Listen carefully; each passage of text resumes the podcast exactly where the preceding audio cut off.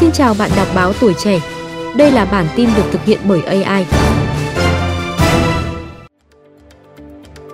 Sau đây là những tin tức thời sự mà chúng tôi vừa cập nhật sáng ngày 1 tháng 2. Metro số 1 tiếp tục chạy thử toàn tuyến gần 20 km. Sau lần đầu tổ chức thành công, các đoàn tàu Metro số 1 tiếp tục được chạy thử nghiệm toàn tuyến gần 20 km vào ngày 1 tháng 2. Theo Ban Quản lý Đường sắt Đô thị Thành phố Hồ Chí Minh, các đoàn tàu Metro sẽ chạy từ ga Suối Tiên đến Bến Thành và ngược lại. Dịp này có đến 7 chuyến tàu Metro được chạy thử nghiệm toàn tuyến. Các hành khách trên tàu là người dân Thành phố Hồ Chí Minh và các kiều bào, văn nghệ sĩ. Từ đầu năm 2023 đến nay, Ban Quản lý Đường sắt Đô thị Thành phố Hồ Chí Minh, các nhà thầu đã tổ chức những bước thử nghiệm, chạy thử nghiệm một số đoạn ngắn. Việc thử nghiệm cũng được chia thành nhiều giai đoạn, từ thử nghiệm tĩnh, động đến thử nghiệm giao diện, thử nghiệm tích hợp. Việc tiếp tục chạy thử nghiệm toàn tuyến là công tác quan trọng, đánh dấu cột mốc tiến đến hoàn thiện tuyến Metro số 1 và đưa vào khai thác chính thức trong thời gian tới.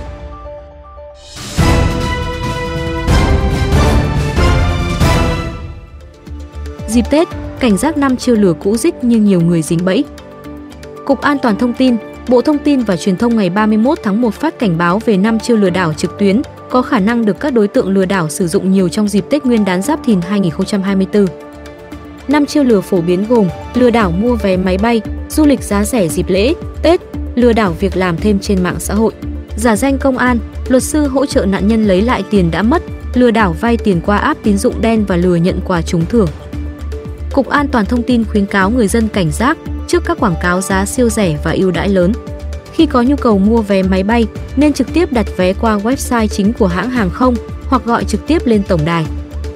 Cạnh đó, cẩn trọng với các lời giới thiệu việc làm trên mạng xã hội, cần tìm hiểu kỹ, không nên quá tin tưởng vào những đề nghị hấp dẫn, công việc dễ dàng, không quan trọng trình độ hay kỹ năng.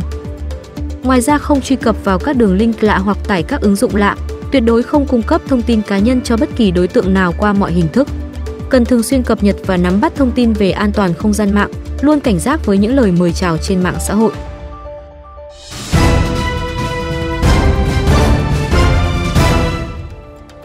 Khẩn trương cấp phát gạo hỗ trợ hộ nghèo, cận nghèo dịp Tết.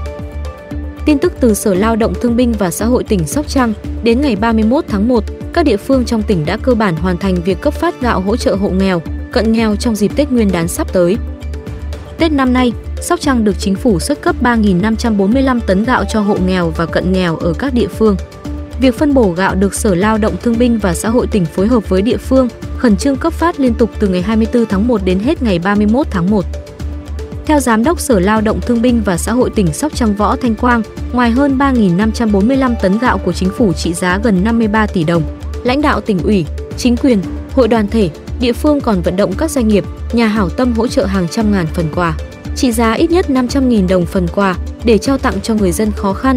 Tổng số tiền vận động hỗ trợ trong dịp Tết là trên 40 tỷ đồng.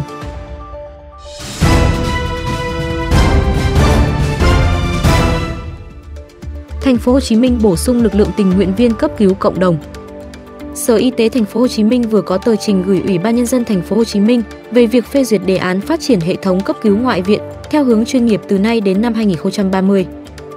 Theo báo cáo của Trung tâm cấp cứu 115 Thành phố Hồ Chí Minh, số cuộc gọi vào đầu số 115 đã tăng từ 7.905 cuộc năm 2014 đến hơn 414.000 cuộc vào năm 2021.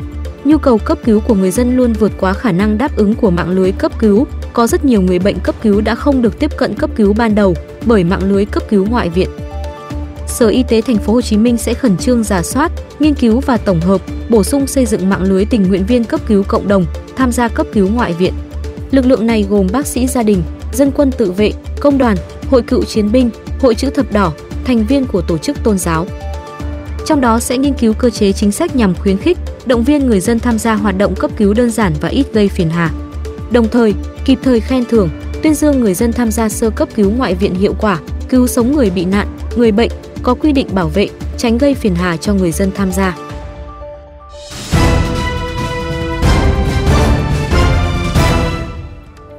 Khả năng ngừng bắn 6 tuần Hãng tin AFP dẫn các nguồn tin cho hay các nỗ lực tìm kiếm lệnh ngừng bắn mới ở giải Gaza đang tiến triển tích cực.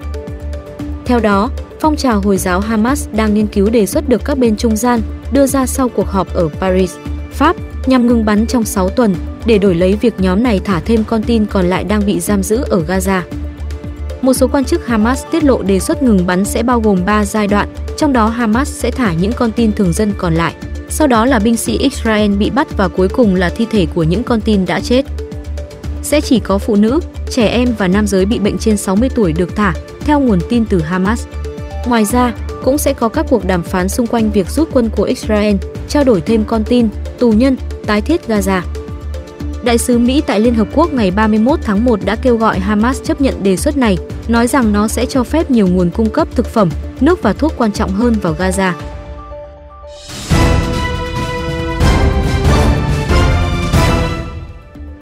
Mỹ tấn công phủ đầu tên lửa của Houthi đe dọa máy bay Mỹ. Quân đội Mỹ xác nhận lực lượng của nước này trong ngày 31 tháng 1 đã phá hủy một tên lửa của phiến quân Houthi do Iran hậu thuẫn ở Yemen, sắp tấn công máy bay Mỹ. Bộ Tư lệnh Trung ương Mỹ, CENTCOM, cho biết đã tấn công và phá hủy một tên lửa đất đối không mà Houthi sắp phóng, sau khi xác định rằng nó là mối đe dọa sắp xảy ra đối với máy bay Mỹ. CENTCOM không xác định loại máy bay bị đe dọa hoặc địa điểm chính xác của cuộc tấn công, chỉ nói rằng nó diễn ra ở các khu vực do Houthi kiểm soát ở Yemen. Trước đó, Đài An, Masira do Houthi điều hành cho biết máy bay Mỹ và Anh đã nhắm mục tiêu vào thành phố Sada phía bắc Yemen, nhưng không nói rõ mục tiêu hay thông tin về thiệt hại hoặc thương vong. Quý vị vừa nghe bản tin sáng của báo Tuổi Trẻ.